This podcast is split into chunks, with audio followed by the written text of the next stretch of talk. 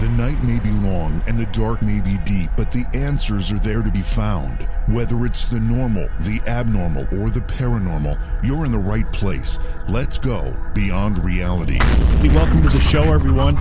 I'm your host, JV Johnson. Thank you for joining us tonight. We've got a great show scheduled for you tonight. Two guests will be joining us throughout the evening. In the beginning of the show, we'll have Dr. Stephen Hotze join us. He is a uh, well, he's a medical doctor. He's got a lot of things going on, but he's going to talk specifically about some of the practices that have been put in place for coronavirus mitigation. And the fact that people are starting to recognize this is a serious infringement upon freedoms in certain cases, things that the Constitution clearly says the government doesn't have the right to do. So, are we okay with this?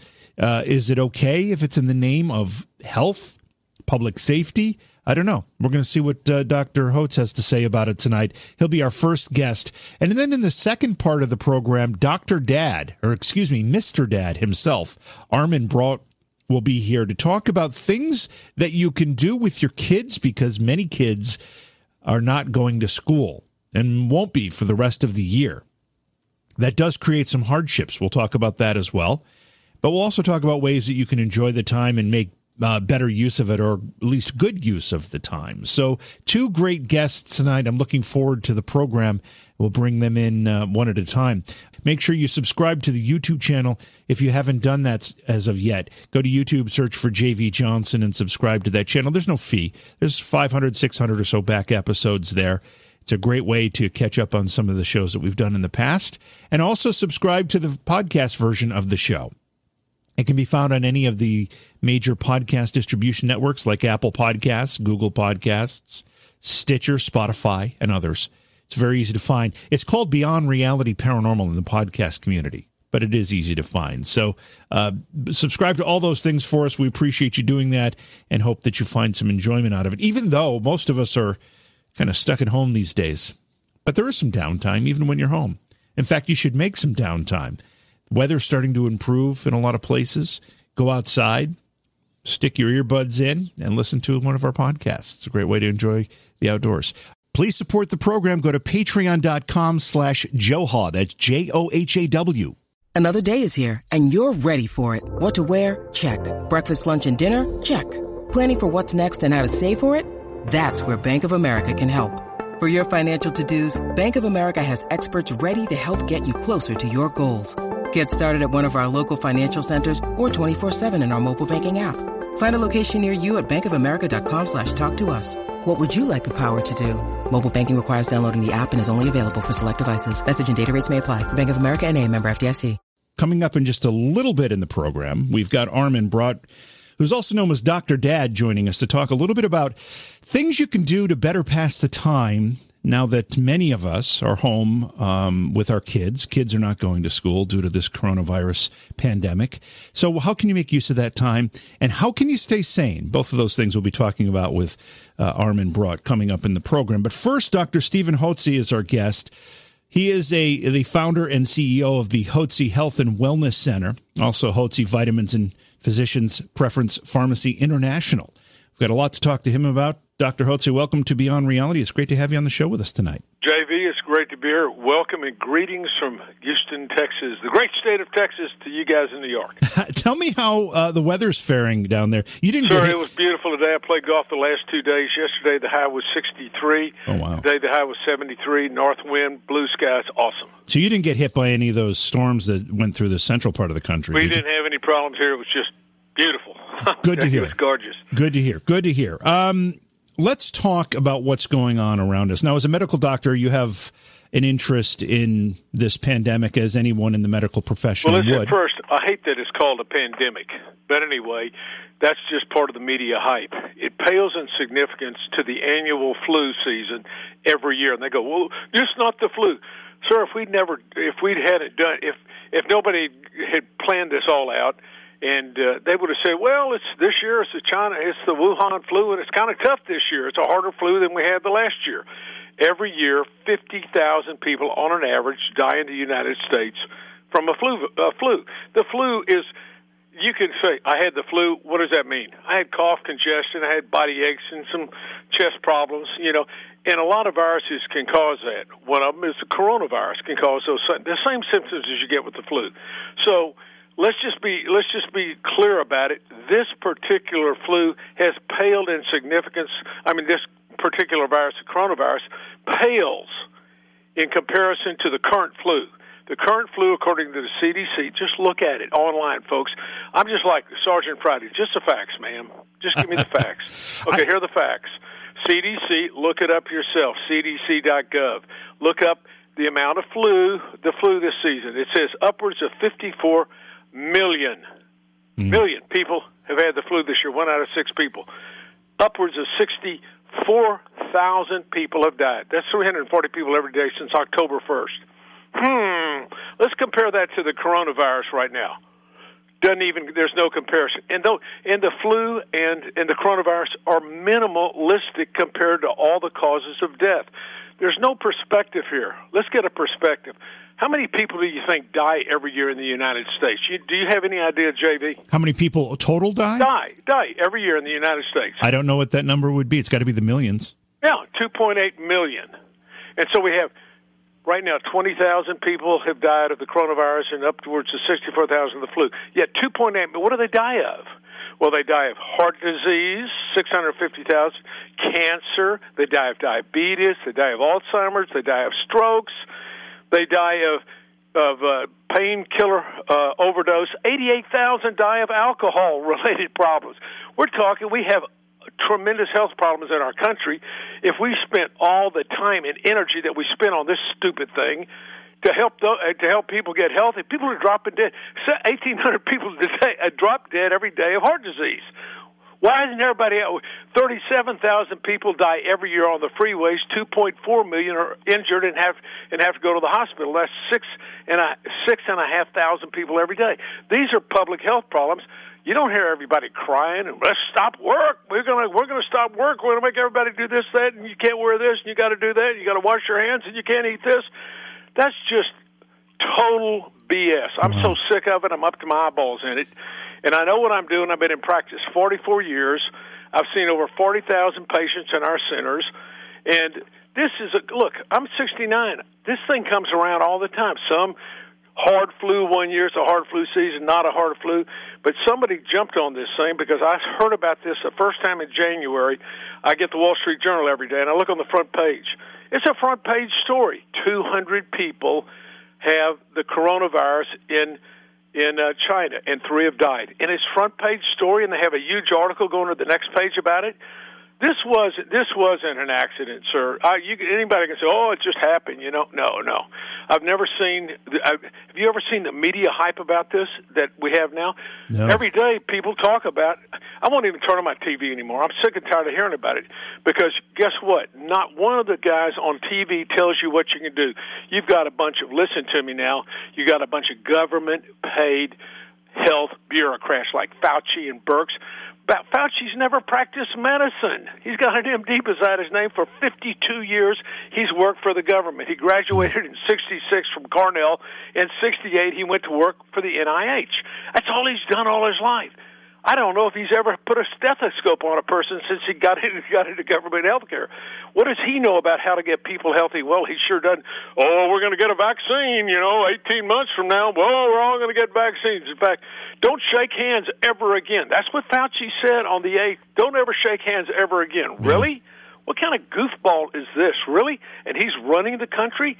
Don't shake hands. Oh, and then he says we're going to have independent. We're going to have certificates of immunity. Really? So we're going to test everybody's blood for the latest common, you know, infection and say, "Oh, JV, you don't have it yet. You're going to have to stay at home right now or get a shot." You understand me? Oh, but you you've had a you've got an antibody too. We can't trust these antibody tests. We better give everybody flu shots.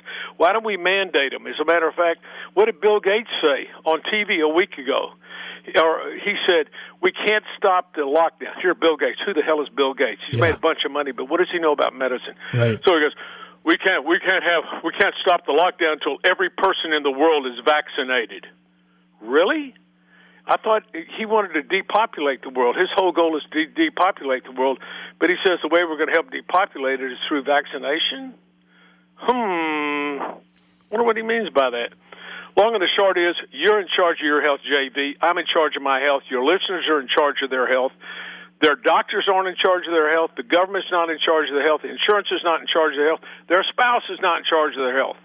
They're in charge. You're in charge. I'm in charge of my own health. So you have a you have a responsibility. If you want to be healthy, be healthy. That's your choice. Well, you know, I can't make myself be healthy. Well, bull. What can you do? Eat healthy. Okay. Don't gain too much weight keep an ideal body weight. How do you do that? Eat healthy. You don't eat a bunch of crap, okay? You don't pour cokes down your system. You don't eat cookies and cakeys and donuts all day long and gain a hundred pounds and got diabetes and bring all this stuff on yourself and then say, "Well, I want everybody to quit so I don't get the virus because I haven't kept myself healthy and I might get it." Why am I responsible for you if you don't want to take care of your health? Help me understand that. Why am I responsible yeah. for you? You're responsible for your health. So what you need to do is eat healthy eat green vegetables, eat green salads. I just got through having uh, my salad was uh, broccoli, spinach, uh, pecans, olive oil, balsamic vinegar. I had a, I had a small steak, three or four ounce steak, and I had uh, broccoli and spinach on it. I had some uh, I had some shrimp uh, a shrimp dip, and that's what I had. That's what I had for dinner tonight. And a glass of iced tea, and one one small slice of bread. That's wow. what I had. Wow and uh, and I'm at a perfect body weight right now. I'm 69 years old. But the other thing you've got to do is you got to stimulate your immune system and strengthen it, JV. How do you do that? Take vitamins for crying out loud. When was the last time you heard a doctor on TV, Fauci or any of these others say, you can strengthen your immune system, eat healthy, nutritiously. Let me tell you how. Let me tell you what vitamins you need to take. Vitamin A, B, C, D, and Z. What does that mean?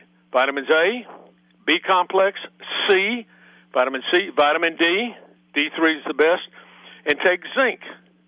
Guess what? I had a buddy call me up about last week. He goes, Hotze, the president's been saying what you said. You said to take zinc, and he said on the TV that we need to take zinc. I said, I sent him a letter. Maybe he read it. I don't know. I don't really know. And then take probiotics. Do that don't just do it when the flu season comes. Do it day in and day out. And if you start getting sick, I recommend to my patients. I used to be conventional. I trained here at the University of Texas in Houston, very conventional. My dad told me when I graduated, son, don't poison your patients like all the other doctors do. He planted the seed that 13 years from 76 to 89. I finally said, I'm going into natural approaches to health. I'm going to help people get well and stay the heck out of hospitals and stay away from doctors' offices and stay off pharmaceutical drugs. That's how I build my practice. That's how you know we have we have uh, we've had up to a 100 on staff in our various organizations, and we do a cash-based practice. We don't take insurance. I mean, people come in because they've already gone that route and they want to get well and say, "Doc, I hear you on the radio." By the way, I had a radio program every day for 15 years in Houston. That's why Hey, JV, you remember the first day you were on the radio? I absolutely remember that first day. I was. I remember my first day, 2001. What did the, what training did they give you the first day you came on the radio? What how much training did you go through? My training consists of several months of uh, doing um, it was called automation attendance. Uh, Saturday nights and Friday nights, while all my friends were out, I was uh, running reel to reel tapes and sitting in the studio pretending I was a DJ, trying to figure out how to make it work. And then they just threw me on the air. Okay, so you, you they gave you that training. I went to my first day on the radio, and uh, Mike Richards, who was a state senator at the time, I'm part of the station. I said, "Well, Mike, what do I need to do?" I, I'm showing up for my show. He goes, "Hotze, put on the headgear and start talking." and it and I, had I ran for 15 years. We finally got out of it. As you probably know, radio has declined in a lot of ways yeah, in, yeah. in listening audience, and uh, because of you know the podcasts and all that stuff, which you do now. Yeah, I do too. Yeah, exactly. But you know, I, I have to back way up here because I'm so glad you said what you said, and I think you're spot on with your Sir, analysis. You know why analysis. I know I'm spot on? L- listen to this. You know how I know I'm absolutely right? People go, "How do you know you're so right?" Because my mother told me.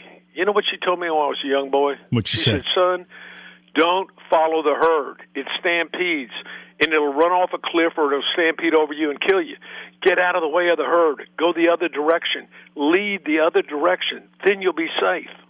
And so when this came on on the coronavirus, the first thing my mother's voice came to me like, and she's Yeah. 92 now, and you know, Wow. and got dementia. But her words, and, and I've always been contra. I've always been against the status quo, against conventional wisdom, because it's usually wrong. It's always, you know, don't, you know, vitamins. We're still fighting with the conventional doctors about whether vitamins are any good or not. Hello. We didn't. I didn't learn one thing in medical school about vitamins or nutrition. They'd Is rather they'd, or what? they'd rather talk about prescription medications. Hello, that's where the money is, sir. Follow the money. This Yeah. whole thing is about control, power, and money. Let's. I just want to. Ba- I just want to back you up about a couple things because I know that there's a lot of people. There are many people in, in my audience, and I see a lot of it going through our chat room right now. And there's a whole. There's a collective amen to what you're saying here because a lot of poli- people believe what you're saying. They know it in their heart. I mean, they in their head they go like, "He's saying something common sense," but they listen to all these guys on TV and they think, "Well, surely they." I mean, I don't think they're right, but they must be because they've got all these degrees behind their name. That's crap. Look. You have got more. Use your common sense, folks. God has not given us. I'm a Christian, okay. God's not given us a spirit of fear, but a power and love and a sound mind. Think soundly. Think logically. Think with common sense. Get the facts. All I did was pull out the facts, start looking at the numbers. Their numbers have never added up ever. they don't. I'm talking about, Yeah. you know, the the government paid bureaucrats. They've never their numbers don't add up. And God, God help the poor president. And he's going in the right direction. He calls National Day of Prayer. He has a he has a message for Easter. Thank him for that. He's a he, you know he said we need to trust God first and foremost. That's it. And then you've got to take care of yourself. Okay. You can say, "Well, I trust God," but I, you can't live like hell. I mean, you got to. I mean, you can't just gain a hundred pounds of weight, drink yourself drunk every night, and expect to be in good health. You've got to take care of yourself. Exercise, sleep well, take your vitamins and minerals, and eat healthy. Four simple things: eat healthy, A, B, C, D, and Z. Sleep well, exercise. I, I carry my clubs right now. They got the club. I mean, they won't let us use carts at the club. At least we get to play in Texas, okay? in some places you can't play, but, Right. but so we're walking. And I'm carrying my own bag. I'm 69 and carrying my own bag every day. Good for you. Oh boy, I'm so- sore in the morning. I, I have to. I have to do. I have to ask this though, um, because well, I, I I completely believe what you're saying is the is the more accurate portrayal of what's actually happening around us. There are statements that make it through the media clutter that makes you cra- make you scratch your head a little bit, and things like um, uh, phys- uh, medical personnel in New York City saying we'll never be the same, we'll never return to normal, and I'm not talking about our economy and I'm not talking about our society. I'm talking about these medical professionals that are dealing with this at the hospital. What are they dealing with that makes them say things like that? Or is that just more media hype being thrown at us? Well, first, I think it's media hype because I've seen Todd Starnes walk around the Brooklyn Hospital. The Brooklyn Hospital in Brooklyn. This Todd Starnes, you may or may not know of him, but Todd Starnes got an online radio program. He's got his video camera. There's the line where people are supposed to line up to get the coronavirus testing. There's not a soul in line. Nobody's sitting at the desk. The hospital, nobody. There's no no ambulances there. Nobody's walking around in the front or the back at the emergency room, and nobody's in the emergency room. What's going on? He goes, I'm not saying this virus isn't real, but I'm just saying I'm here right now, and this is what I'm looking at. Now, this was about five days ago, and I'm going like, that's a, so. I called the hospital in Houston. Now we're in. Now, by the way, we hadn't had any. I mean, eleven thousand in Texas, uh, presumptively, and I, in Harris County, which is where Houston sits, four and a half million people. I think we've had twenty deaths, but they've shut down everything. Okay, or most everything except certain essential businesses. They picked them. So I called the hospital up. I called up Methodist down in the medical center. I said, "What if I, you know, this is Doctor Hotze. You know, I'd like to maybe send a. If I send a patient in there to get checked, they got a little cough, congestion. They might want to get checked for coronavirus. W- will y'all be able to do it? Oh, yeah, we could. We could do it. Well, I'm sure you got a huge wait. You got two or three hour wait. I bet you're packed. The emergency room is packed. Oh no, no, no, not at all. How long would it take him to get in? And you know, I mean, a couple of hours. What? No. Oh, we get him in in about thirty seconds. That's what they said. Thirty Wow. seconds. Hmm. I called another ER, and they go, "Well, we don't test at the ER. They have to be admitted before we test them for coronavirus." I mean, there's no urgency here at all Yeah. in, in Houston. I'm just telling you, the Houston situation is, and they've tried to shut down our state, and you know, it's. And, okay, here's the other thing. Let's talk about the adverse effect of shutting down every business, trying to protect a few. We're going to kill everybody else Yeah. oh, we're not going to kill their lives. I mean, they're not going to die, but we're going to destroy their income. We're going to destroy their businesses. We're going to destroy their families and their livelihood and their lives. They're just not going to have. How are they going to put it back together when you've lost your job? Now, as of last week, 17,000, 17 million had got, lost their jobs and are unemployment. They're predicting 47 million. Wow. 32%. Now, this is not me. Just look it up.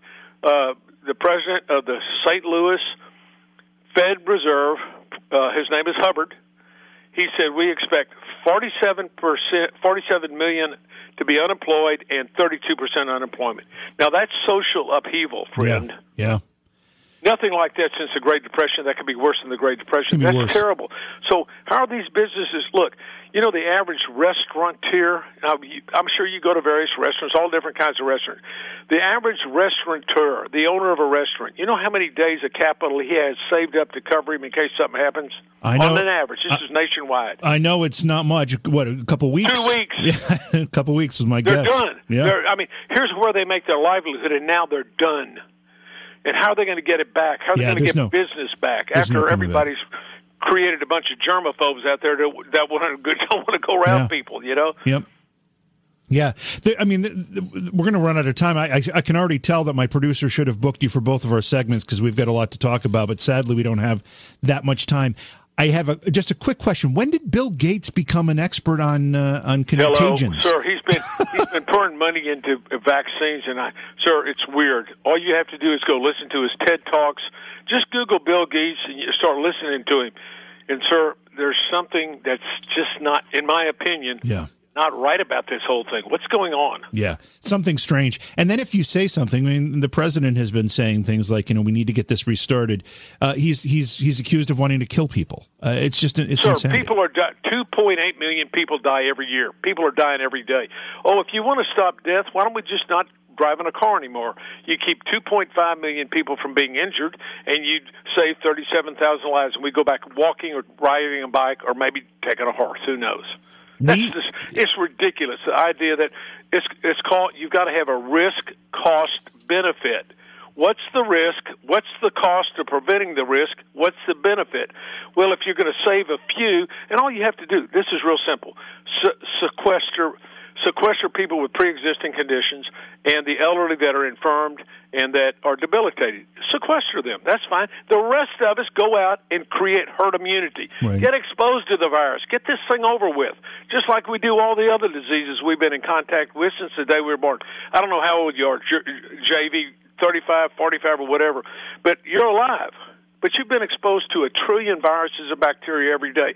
How are you alive? Because God gave you an immune system. And, and if you're halfway healthy, your immune system kills this stuff off before it gets to you. I'm 69. I hadn't been sick since 1998. I had a flu bug. I think it was a flu bug. I don't know. It was I had fever for a day and a half and chills. That was it. That's the last time I can remember being sick. Wow.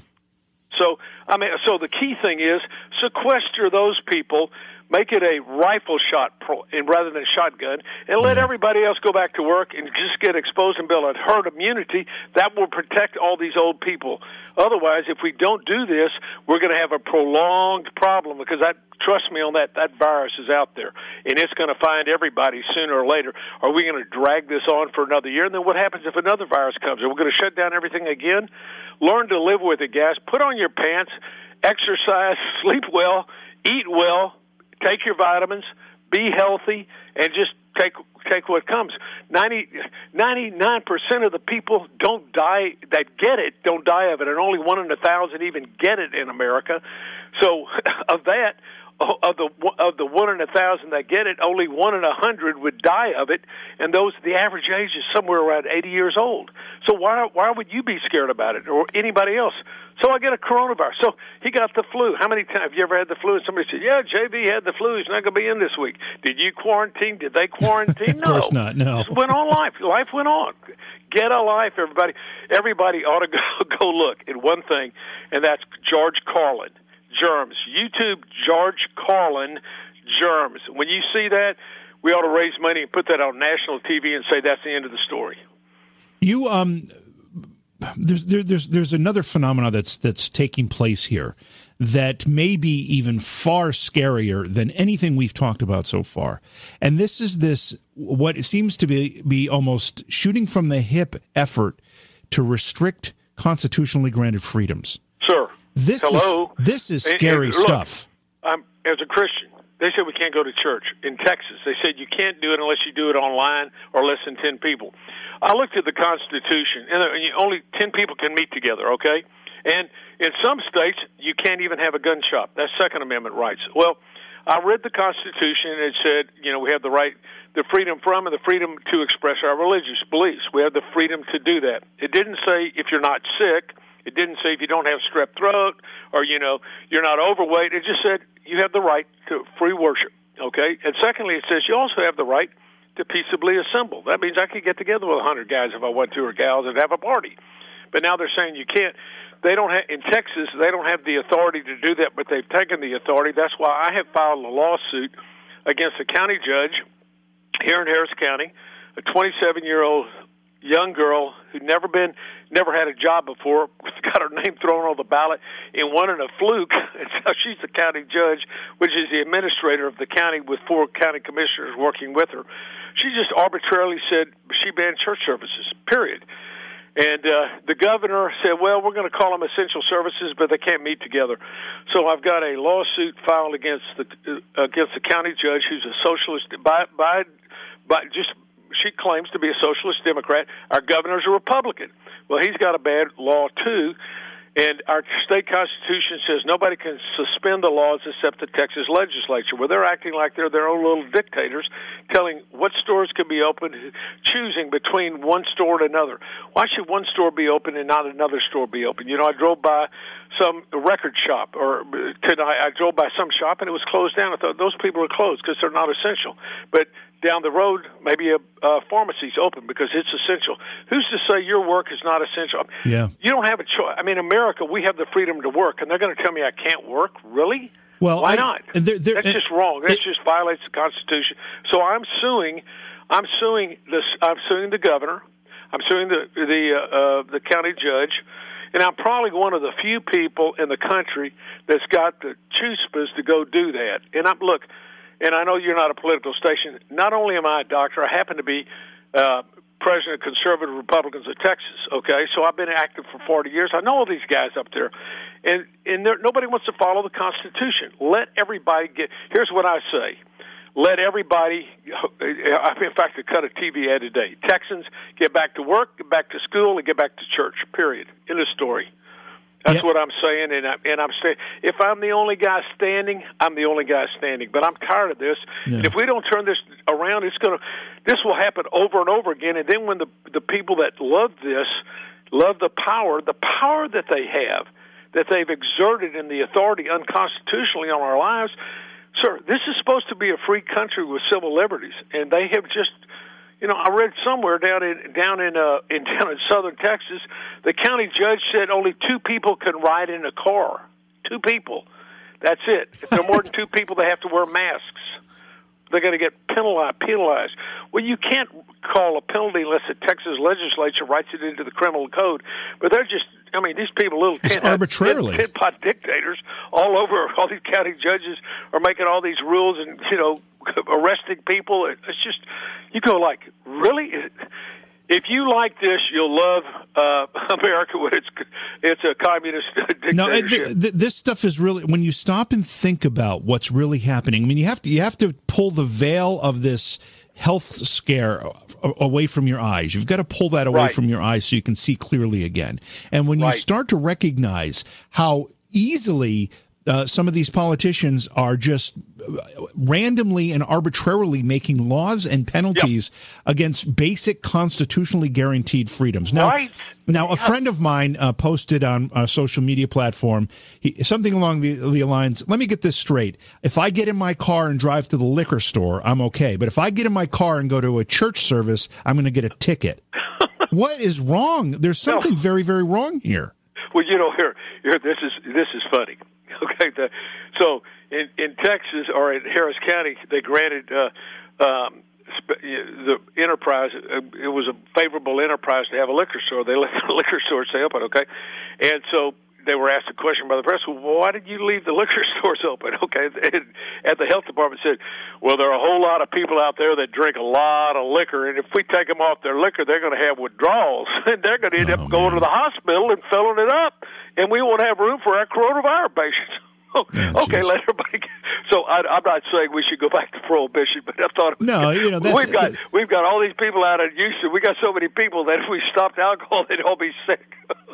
Well, I mean, and, and obviously that's a, a bit tongue in cheek there, but the the point is that uh, you know you've got these people making arbit- arbitrary decisions that don't have the authority or the Right. uh, the right to make those decisions. Right. And you know we have the First Amendment is often referred to when it comes to free speech, and obviously that's very very important. But it Right. also gives us the freedom of religion and the freedom of assembly. And there's and there's these are things that are not to be. Um, uh, you know, abridged just by mess, you don't anybody. mess around with this. You know, you set a bad precedent when you do that because somebody's going to be in power. What happened if some other, whatever, you know, whatever thing they they want to say? Well, we have a national health problem on mental health problem, and anybody that says certain things that makes people feel bad about themselves, well, you can't go to church anymore because the churches have certain standards that society doesn't have.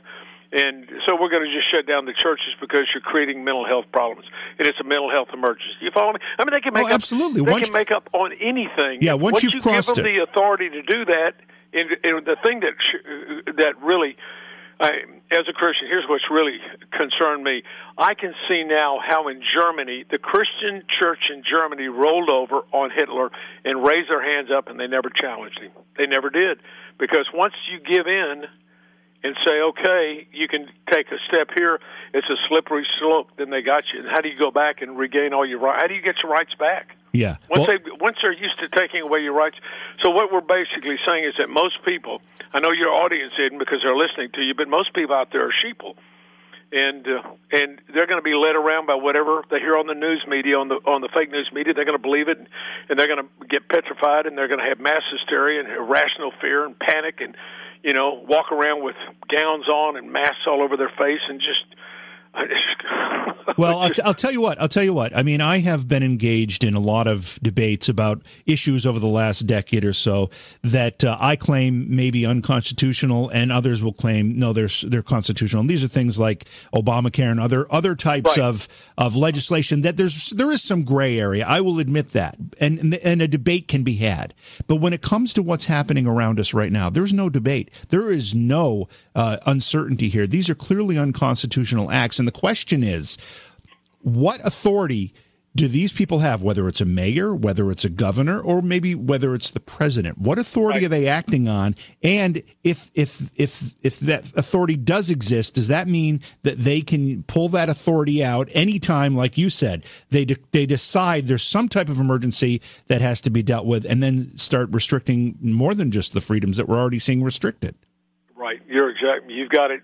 You understand what the what the uh, real pr- underlying problem here is that people need to be looking at. Forget forget this this false epidemic that they've created. It's not a true epidemic, friends, because it pales in significance to all the other. Did you know, like every year, two million people die of tuberculosis every year in the world? Wow. 800,000 children, five years and younger, uh, younger, die of diarrhea every year in the world. Figure how many that is a day. That's a big problem. That's these are, we're talking yeah, uh, malaria. 200 million people get malaria every year. and A half a million people die. And that, these are big. I mean, these are big time problems we've got. And guess what? We're going to shut down all of the world and shut down America, the economy that drives the world, that enables us to have money that can address these other problems. We're going to shut it down and kill it. What would have happened? What would have happened if? And I, don't think we should be sending, spending two trillion dollars on anything right now. But what would have Right. happened if we had taken that two trillion dollars Yeah. and put it into the fight against cancer, or Hello. or put it into you know? Hello. There's plenty of money there. It could have been spread Hello. between cancer and Exactly. diabetes and everything else. What would that have done? Well, yeah, or against heart disease. How could we say? Well, Right. what if we had a big campaign on how to eat healthy and take your vitamins to prevent heart disease and exercise and these things, and really promoted that? we wouldn't have to spend a fraction of that to make a big dent in in health, in people's longevity in life. In, in in in mortality, it would have been it would have been tremendous. But we're going to spend all this money. We're this isn't the end of it. Two trillion is just the beginning of it. Once they start spending money, you know, they're talking another four. They're talking another four trillion. And you know, you know, here I started thinking, you know, Bernie Sanders' idea was everybody can get something free. We've got a free lunch, we got free, you know, school, we got free this, free every. We're going to make everything free.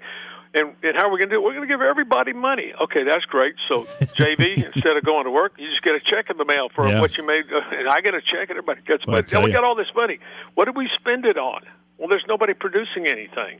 There are no services because why do I need to work? I'm getting all this money, so the money's worthless because it can't buy anything. People have got to work to produce an to produce a value, and then they get paid money for the value they produce. You can't just create money out of thin air and say it's got value. so yeah. we're going to be. I have. Um, I, I don't know what's going to happen with all this. Oh, I know. I know all this that's going on. I have no idea. So you, you, economically, it could be. You know, I'm thinking three or four years down the road, we're going to have hyperinflation. What's going to happen? I don't know. Yeah, really. it, I think the worst is yet to come. Um, I have I have one more question we have to answer quickly. Then I'm going to have to let you go, sadly. But um, our chat room, a couple folks have have mentioned. You know, as we talk about this, they they keep pointing out, but but when we talk about these comparative diseases they're saying that the people aren't dying all at once, overwhelming the healthcare system, which is They're what's happening. Doing that now. That's look, what. They that's had what a hospital in Seattle. The Army put put up. Look online. Army put up a hospital in Seattle nine days ago. They pulled it down. They had nine thousand beds. Nobody showed up. This is ridiculous. They're not over flooding the hospitals by any means, shape, or form. That's not happening.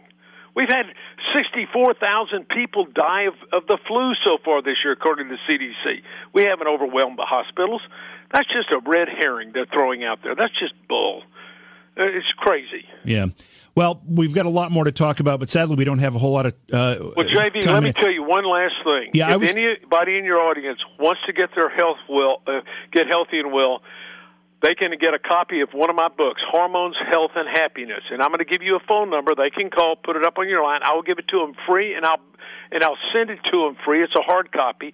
Hormones, Health, and Happiness. It's my opus work. I've written four books, but Hormones, Health, and Happiness. And then I've also got one called Dual 180 and Take Charge of Your Health, which would be very good too. I'll send them that one as well. Free of charge, no shipping.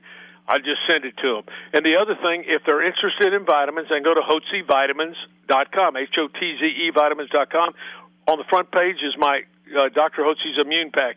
Somebody said, "Well, you're making money off this, sir." That's what entrepreneurs do. When people have problems, we try to supply and solve the problems. You got a bad immune system? I'm going to help you pump it up. I'm going to give you vitamins. I'm going to sell them to you. Okay? and then you're going to pay me money, and I'm going to be able to sell more vitamins so we get people healthy. You got a health problem? I'm going to help you. You're going to pay me for it gladly when you get healthy. That's what. That's the way this. That's the way the free enterprise system works. So that's what we're doing. All right. Um, give out the websites one more time before I let you go. Okay. Hotze H O T Z E vitamins dot com, or you can go to Hotze H O T Z E H W C dot com. That's Hotze Health and Wellness Center. Just Google Hotze, H O T Z E Health and Wellness Center, or call six nine. Uh, I'm sorry, two eight one six nine eight eight six nine eight eight six nine eight two eight one six nine eight eight six nine eight and say I heard Doctor Hotze on JV's show tonight or last night. He said he'd send me a book and and they'll take your name down and send you a book. Perfect. Thank you so much for your time. Hey, JV, it's great to be with you, buddy. Keep me posted on how you're doing. If you want me to come back later, I'll be glad to. Yeah, I'd love to have you back on the show. Once again, Dr. Steven Hotze. We're going to take a quick break, and when we come back, Doc, Mr. Dad, I keep saying Dr. Dad, Mr. Dad, Armin Brott will be with us. What do you do with the kids now that they're not going to be going back to school? That's the case in a lot of parts of the country. It's beyond reality. We'll be right back. Looking for our guest's book? Go to amazon.com slash shop slash JVJ Taps. Mr. Dad, Armin Brott, he has a website. It's MrDad.com. He's written several books, including The Expectant Father, The New Father, A Dad's Guide to the First Year, The New Father, A Dad's Guide to the Toddler Years, and many, many others. He's was hailed by Time magazine as the Super Dad's Super Dad, and he's a pioneer in the field of fatherhood and has been building better fathers for more than a decade. Welcome to the program, Armin. It's great to have you on the show. It's nice to be here, JB. Thanks so much for having me. So we have uh, what I guess I would consider to be um, unprecedented times we're facing. Uh, we're seeing things happen that we probably never thought we would see in our lifetimes. Whether you agree with those that those things should be happening or not, they are in fact happening. One of those things is that kids are uh, being uh, sent home from school or have already been sent home from school, and in many cases are being told not to come back for the rest of the year. Things are changing. How do dads deal with this? Well, that's exactly right. I mean, this is something nobody ever planned for, and I've got a 16 year old in the house here who was, uh, I think, hoping to be back in school. I was hoping she'd be back in school, but it's uh, it's not. It's not happened. They're gonna they're gonna be gone. I, I think one of the the the most important things I think we need to remember is, as dads, as moms, as anybody, that we do not need to entertain our kids all the time that that is something that I think so many of us fall into the trap of feeling that well the kids are home and we want them to be learning something so we've got to we got to play games together we've got to do this together we've got to get them out to exercise.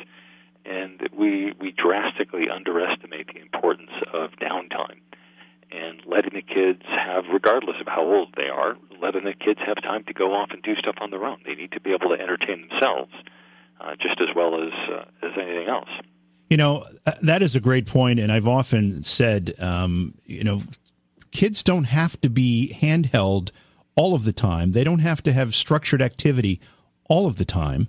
They don't have to have a parent uh, hovering over them all of the time. In fact, uh, having a little independence is probably not a bad thing. Uh, almost at almost every age, right? At every age, yeah. I mean, it's not only just a question of not being a bad thing; it's a really good thing that we need kids to be able to deal with their own stuff. We, they, they need time to think. They need time to process things. They need time to to to educate themselves, to learn about things. And the way that they're going to do that is to by by being on their own. I mean, being on their own, they can also be be zooming somebody or FaceTiming their friends or whatever. But but we do not have to be involved in guiding them every step of the way. Kids will learn a tremendous amount of what they learn about the world and what works and what doesn't work by getting out there and making mistakes. And if we're there to, to protect them in every opportunity and not let them fail, and we're there to guide every single action so that they make the right move at the right time, they're never going to learn how to be functional adults when they get when it's their turn to become functional adults. Very important. Let's talk about what we're facing today, which again, as I mentioned, is unprecedented. At least I think it is. Do you know of another circumstance where uh, so much of the country has had schools closed, daycare centers closed, kids sent home, and the parents, whether they have, you know, some parents still have to go to work, some parents are working from home, are all of a sudden faced with a lifestyle change that uh, they didn't have time to plan for. No, I think what's really remarkably different about this particular thing is that it's not just one isolated area, and it didn't just take place on one day. I mean, if you think of 9/11 was was the most recent major disruption that all of us had in our lives, it happened on one day. It was over. The actual event was over, and then it was a question of, of people mopping up for a long time, and it affected people in, in various parts of the country to, greater or lesser degrees. If you didn't travel anywhere, your school wasn't going to be shut down, or maybe it would shut down for a day just in. in uh, in sympathy for the, the people who, who died in 9/11, and that's that was a perfectly appropriate thing. But it, what's going on now is it's not just the country, and it's not just every every state. It's every person in this country is being affected, and for the most part, it's every person in the world who's being affected. I mean, this is this is I think people have used the analogy of uh, nuclear fallout. It's bigger than that. It's like every city got hit with a nuclear bomb. As far as what we have to do, sheltering in place but on the other hand, I'm, I'm living in California, and so we're constantly having to prepare for wildfires or, or earthquakes, and we have we have uh, kits in our houses of, of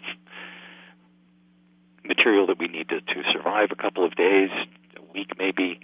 But we have electricity and we have water, and we can get in our cars and drive to the grocery store. And for the most part now, at least, the, the grocery store shelves are full of stuff. So it's it's a very bizarre time that we're confined for the most part away from other people, but we have everything we need to function. Yeah, I mean, I, I was trying to, in my mind, determine what might have been the closest thing to this that we've uh, seen in, in modern history, and I would have to think that maybe a wartime footing might be similar, but it's still just not quite the same. Yeah, well, I think it's especially not the same for Americans because we've been so lucky to not right. have a war on our territory. Um, I think if we were talking in living in Europe and Germany and France, it would be a different thing because people really did have have a much different connotation of what war is. Or the, the wars that we fought in have been fought elsewhere. Good point. Um, teaching you know, we all uh, have gotten used to a system whereby we send some tax dollars into the government and they have a big school, a lot of uh, trained people that can uh, teach your kids various topics. And all of a sudden, those teachers aren't taking the kids. And we're expected in many cases, my kids are adults now, so I don't have to do this, fortunately. But uh, many parents are being expected to kind of um, help with some long distance learning uh, projects, but also in many cases just homeschool. Are parents cut out for this? Some parents are, and I think the majority are not. And I think parents probably, if they, they spend just a couple of minutes thinking about it, they can determine whether they are, are suited for it or not. And it's not really necessarily the parents it's the the relationship between the parents and child. I think one of my kids uh, of the three, I certainly could have homeschooled because she was nice and sweet and compliant, and she would do things. And then I've had two, uh, the, the remaining two, who would absolutely not, and, and everything would be a battle. And we could probably figure out a way to make it work, but we would also have to to, to spend lots of time apart muttering about uh, how evil we are or whatever it is. You know, it's uh, so. I think I think yes is is the short answer to the question. Yes, we're expected to do that, and uh, some of us are, are going to be okay with it, and some of us probably need to to connect with friends who are better at at uh, making relationships with kids. And it's not that we can't. It's not that we're bad parents. It's just that certain it's a combustible thing. It's like a chemistry experiment. Yeah, yeah. Certain chemicals will go together, and other ones will cause explosions. Yeah, I you know I know that firsthand too. I've tried to teach my uh, kids. I play, I'm a musician. I've tried to teach my kids how to play various instruments, and and I am not a patient teacher, and especially when it comes to my own kids, I just did not have that in me. Um, they are far more successful when someone else is teaching them something. Yeah, yeah, and there's nothing wrong with that. And one of the nice things about the the current situation is that so many people are getting used to using Skype or Zoom or some other kind of uh, video program, and I think that that what happens in in homeschool situations now is it's not really that the parents are doing the homeschooling. I know a lot of homeschooling families where they have one parent happens to be really good at math, and that person is going to be connecting with a lot of the kids and doing math. Or somebody else, when there's times to, when they were able to do this, take the kids out on a field trip. So you have the better prepared person focusing on that and focusing on teaching other a, a number of kids at the same time. So I, I think that's that's probably going to happen. We'll, we'll we'll figure this out. It's going to take a little while, uh, just as the schools have figured it out. I mean, they just California just decided just within the past couple of days that the schools are definitely going to be closed through the end of the year. So instead of just having the teachers post assignments and projects online, now they're actually having classes. So my daughter actually has got classes from eight in the morning until three in the afternoon. So she she's actually got classes where she sits in front of a computer or tablet or something and and participates through the through the device. Absolutely, yeah, and she can see all of her students on there, and they've got uh, twenty or thirty, sometimes more than that, kids on the screen at the same time. And it's it's a little bit of a of a mess, but the teacher at least has face some sort of face to face contact, and they can have more of a classroom experience. Um, what do parents who still have to get up and go to work do, especially if they've got kids that can't be home by themselves? Have to get up and go to work outside the home. Mean? Yeah, or, I mean, they're, even even sitting in the home. Let's let's talk about both. First, there are there are people that are still getting in a car and going off to work, and I guess they would be considered essential workers, uh, and yep. they, they they have to deal with this very real problem. And then there are parents that actually have to sit at a desk or whatever it happens to be and do their work from home, which I'll tell you can be very, very, very, very difficult at times. So let's talk about the guy and or gal that has to get in a car and go off. Uh, how do they deal with their with their children, especially if they need some type of supervision?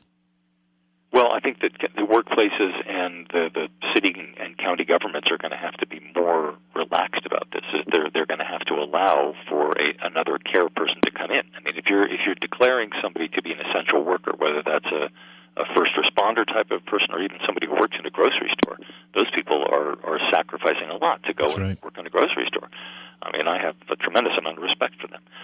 and but but you can't expect them to leave their kids at home. So we're going to have to say, all right, somebody who has had coronavirus and has tested negative, okay, or somebody who's been under quarantine by themselves for a long time, something that actually gives us a way of, of vetting them to make sure that they're okay, but also allows parents to be able to have uh, have opportunities to to go out and do what they need to do.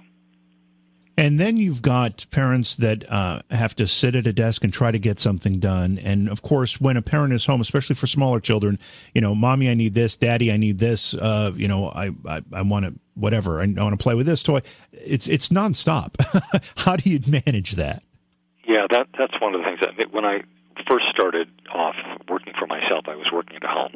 And I think I had this fantasy that I would be able to just plop the kid in a, in a playpen or give them a puzzle to work on or something like that, and I'd be able to do my work. No problem at all. Yeah, that, that didn't work out very well. And I think anybody who is goes into the idea of working at home that they're going to be able to get a lot done when they've got their little kids around is is making a mistake. And so it really it really comes down to trying to work at times when the kids are sleeping. If you are are able to work from from nine to midnight or something like that after the kids have gone to bed. That's going to be part of it, but also it's going to be doing something that I think a lot of us don't want to do, which is letting our kids get a little bit more involved with technology than we would like them to be. Yeah. And I know that that's a big deal. Parents are constantly talking about that. How kids are spending too much time on their phone, and they are. And how kids are spending too much time on the computer, and they don't know how to interact with people, and that's probably true to a great extent. But everybody's got to eat and there are certain sacrifices. I mean, it gets back to your point from the very top of the show of, of this is something that is completely unprecedented, and the the other part of that is it's not going to last forever. We will be hopefully back to some sort of normality, and it may be a new normal, but we'll be back to something that's different than this. So it's not going to be a permanent situation, but we're going to have to start looking uh, a little bit better for educational apps that the kids can play with, or we're going to have to start looking for uh, you know more involved puzzles or more act- more involved activities, particularly for little kids that they can do that we'll com- feel comfortable with. And also, uh, the workplaces, for the most part, are going to have to learn how to be a little bit more flexible about what they do with scheduling people and take into consideration people's needs because this is not something that, that anybody has asked for. As we venture down this this uh, new reality, at least in the short term, um, you know, you've got parents who uh, who looked forward to their daily break, and that daily break may be going to work for eight hours and, and just focusing on what they have to do and not have to be a parent for a while. And then you've got older kids who look at the same situation and would like to go to school so they don't have to be parented for a part of their day. Now you've got everybody staying home together. How does this affect the family unit? How does it affect moms and dads and how does it affect kids, both on a positive side and a negative side? Well, it's putting us all in, in situations that we aren't prepared for and that we don't like. And we're having to learn, I think, new ways of dealing with conflict, new ways of getting to know the people that we live with, and new ways of being flexible. And I, I think that's one of the most important things that's going to come out of this is is we're spending so much time with with our family that we're going to get to know them and we're going to get to know stuff about them that we probably don't like, and we're going to have to learn how to deal with that because nobody's going anywhere it's just it's one of those things that there there is no choice. You have to figure out a way to deal with the situation. I'm, I'm hoping that some of the flexible thinking skills that we're going to be developing here, in in terms of how do you deal with conflict, in terms of how do you deal with con- conflicting views, with with conflicting schedules, with people who just don't want to be with each other, with people who are are absolutely miserable if they can't see their friends or that they they don't have the money coming in. Uh, it, it's it's really to it's to make us better people. I think uh, that's one of the, the the silver linings that will come out of this. A lot of teenagers can get awfully ornery when they can't go out you know, hang out at my, well, in my day, it was go to the mall. I don't know what they do now. Uh, or they can't be with their friends or they can't, you know, spend a Friday night out with their friends. How do you deal with that stress? Because those teenagers tend to be pretty stressful already. Yeah, they already are, and I think it's it's again important to remember that they've got a device in their pocket that can resolve some of those issues. That one of my my 16 year old's biggest complaints is she wants to spend time with her friends, and she wants to go to work. she had a job at a at a coffee shop at a bookstore here, and she saw a lot of people, and she was able to schmooze and, and do all sorts of things, and she had some money coming in, and that's gone. It's all. I mean, it's just all gone. And but what she's doing is spending more time on Zoom chats or FaceTiming, and I think she's getting to know people better.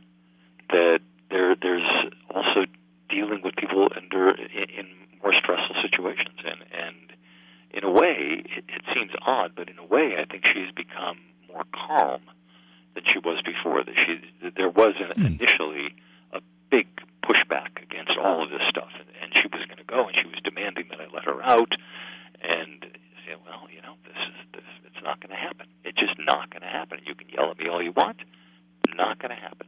You're just going to have to figure it out. And over time, after the initial pushback and the anger and the and the screaming got dealt with, she's resigned herself and she's figured out ways ways to make it happen. And she is she hasn't been complaining about lack of friends at all. And she's been telling me stories in, in a way more stories about what her friends are going through and and what this friend said and that friend said than she has for a long time. Let's put the education thing aside, the work thing aside, the stresses aside for a minute here. This is also a, an opportunity to become, as you said, better acquainted with our families, better acquainted with our kids. Uh, what are some of the productive things that we can do uh, that'll help us achieve that?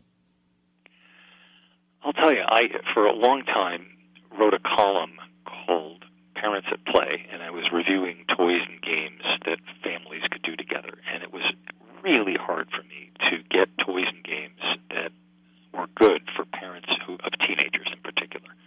Uh, it, it's not hard to find toys and games for pretty much any other age. But I'll tell you, I, I, I've heard this from from other friends, and I know this in, in my own family that we've found games that we can do together because we're going crazy, really. and, and there's and there's nothing else to do in some ways. But it, it also is it's giving us a great opportunity to do things. I mean, we're doing puzzles. We we both have, have developed a real fondness for these escape room kinds of kinds of, of puzzles and games, and and they're, they're amazing, and we work together. And I'm learning a lot about her that I hadn't known before.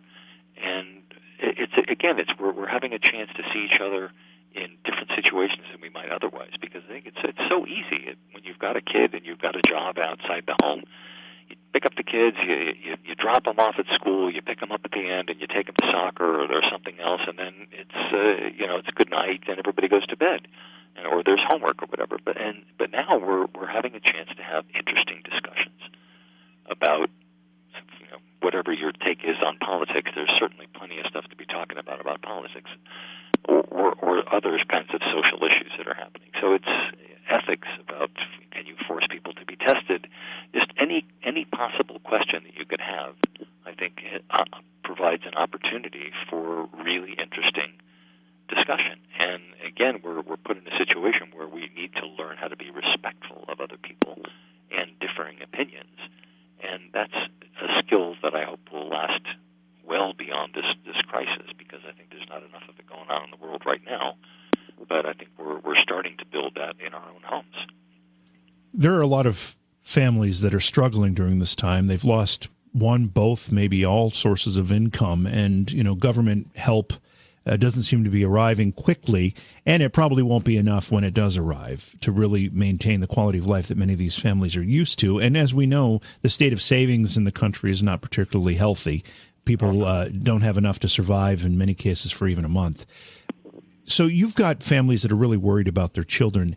Yet, um, I guess, I guess, in a general sense, what kind of advice would you give parents who have to deal with that kind of stress for their kids? Uh, that they, you know, it may be tough in normal times, but this is downright scary.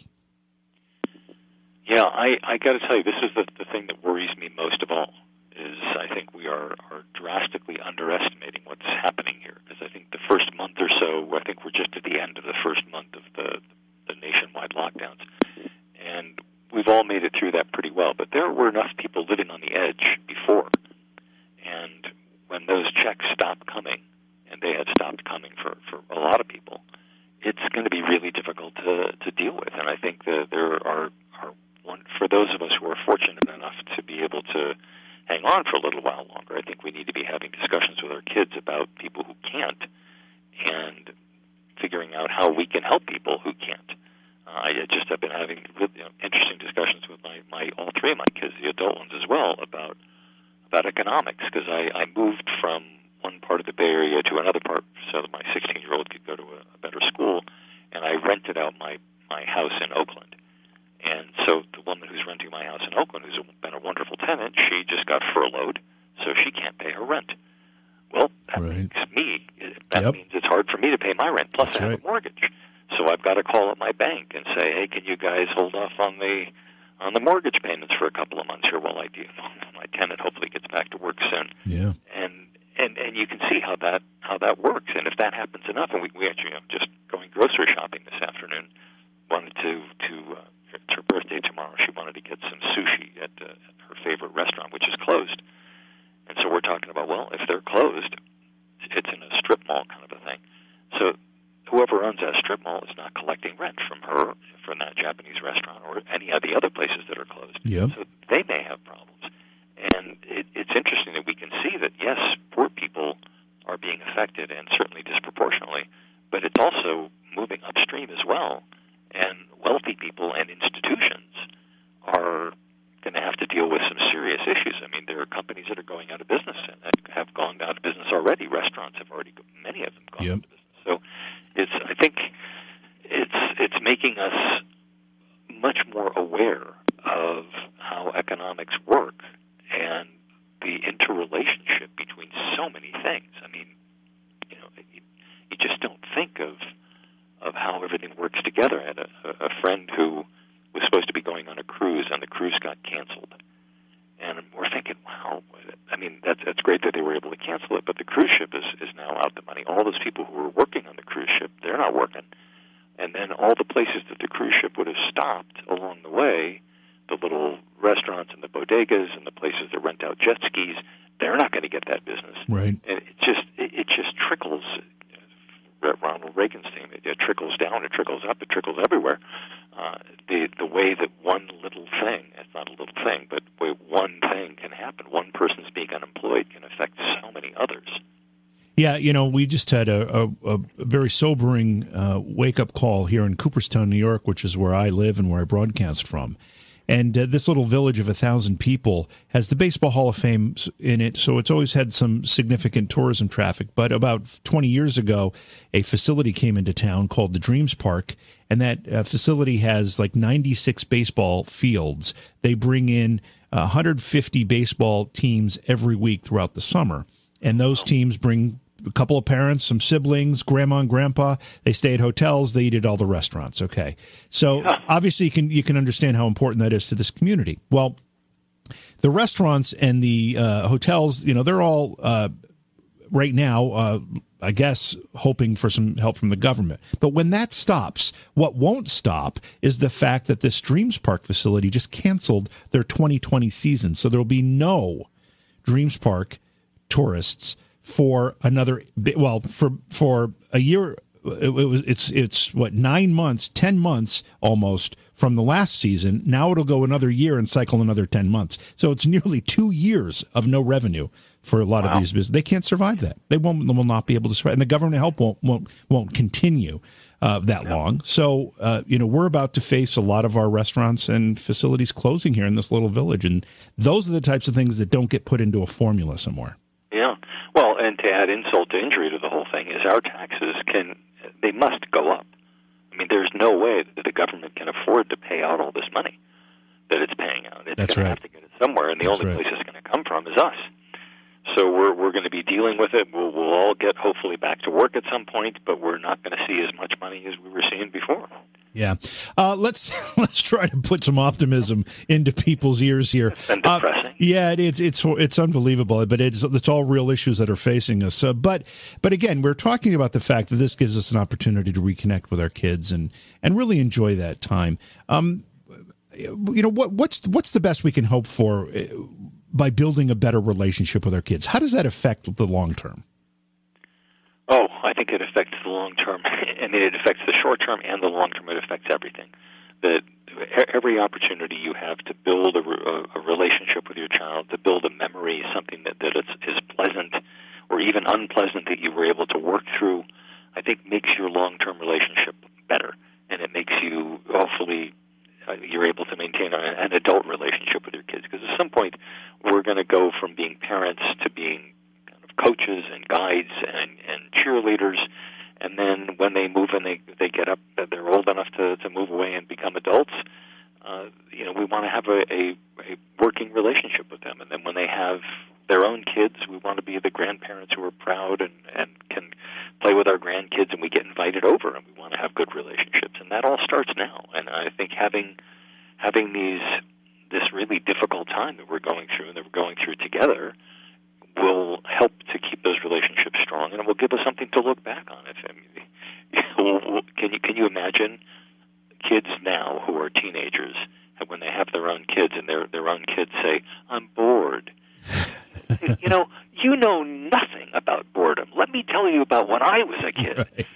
you know, I, I don't want to hear bored come out of your mouth. It's uh, it's it's really it's I think it's going to be it's going to really drastically change things.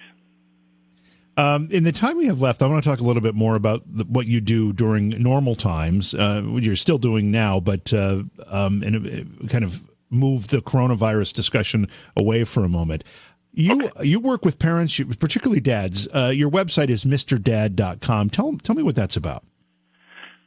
Well, it's really focusing on giving dads the kinds of resources and support that they need to be the fathers that they want to be. They really, I, I know that they want to be, and that their kids need them to be. And I think that it's so much of parenting information and resources and books and, and uh, every other opportunity to get information is really geared at moms.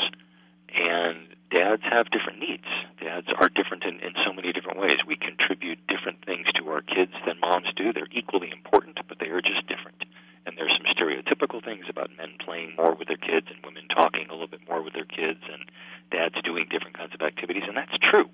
There really are some hardwiring differences in the way that moms and dads are with their kids, and of course there may be some socialization things as well. I'm not gonna, we can get into the weeds if you want to, but the bottom line of it is that dads and moms are different and they have different needs, and there's also different socialization and different lack of uh, different structure and support that we get and it's important for dads to have access to the same types of information uh, that they need, and also that, that they probably don't know about because I think so many dads don't get involved or don't get involved as much as they could because they believe, and they believe this because they've been socialized to believe it, that moms somehow know better and that oh they don't have to really do all the diaper changing and and that kind of stuff when the kids were young because moms can handle that and I'll go off and and, and earn the money and that's that may have worked okay in previous generations it doesn't really work so terribly well now and what it, it does worst of all is it keeps dads from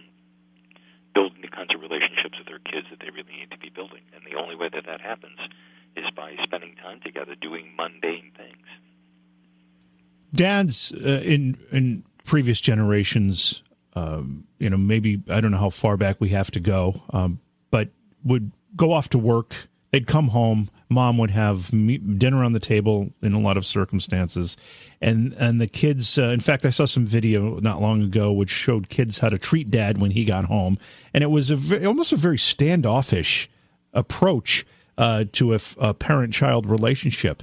Uh, I think things have changed for the better, but when did that change start to happen, and how important is it that uh, a father not only uh, shows what we would consider to be traditional father values, but um, takes a bigger role in all of the values of teaching a kid? Yeah, I think we have definitely slid away from the wait till your father comes home kind of gender roles. Is that mom is going to be the one who's cooking and cleaning, and dad's going to be the disciplinarian and the breadwinner. If you look at, at surveys of what parents' roles are supposed to be, what men's and women's roles are supposed to be, even the enlightened millennials and Gen Z folks still look at the dad's primary role as being provider protector.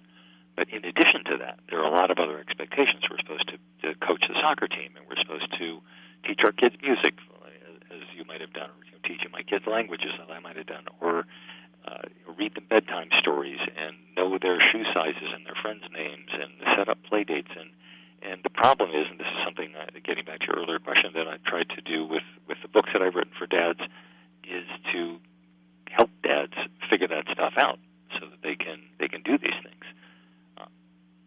If you had to sum it up for somebody, how would you define a good good father?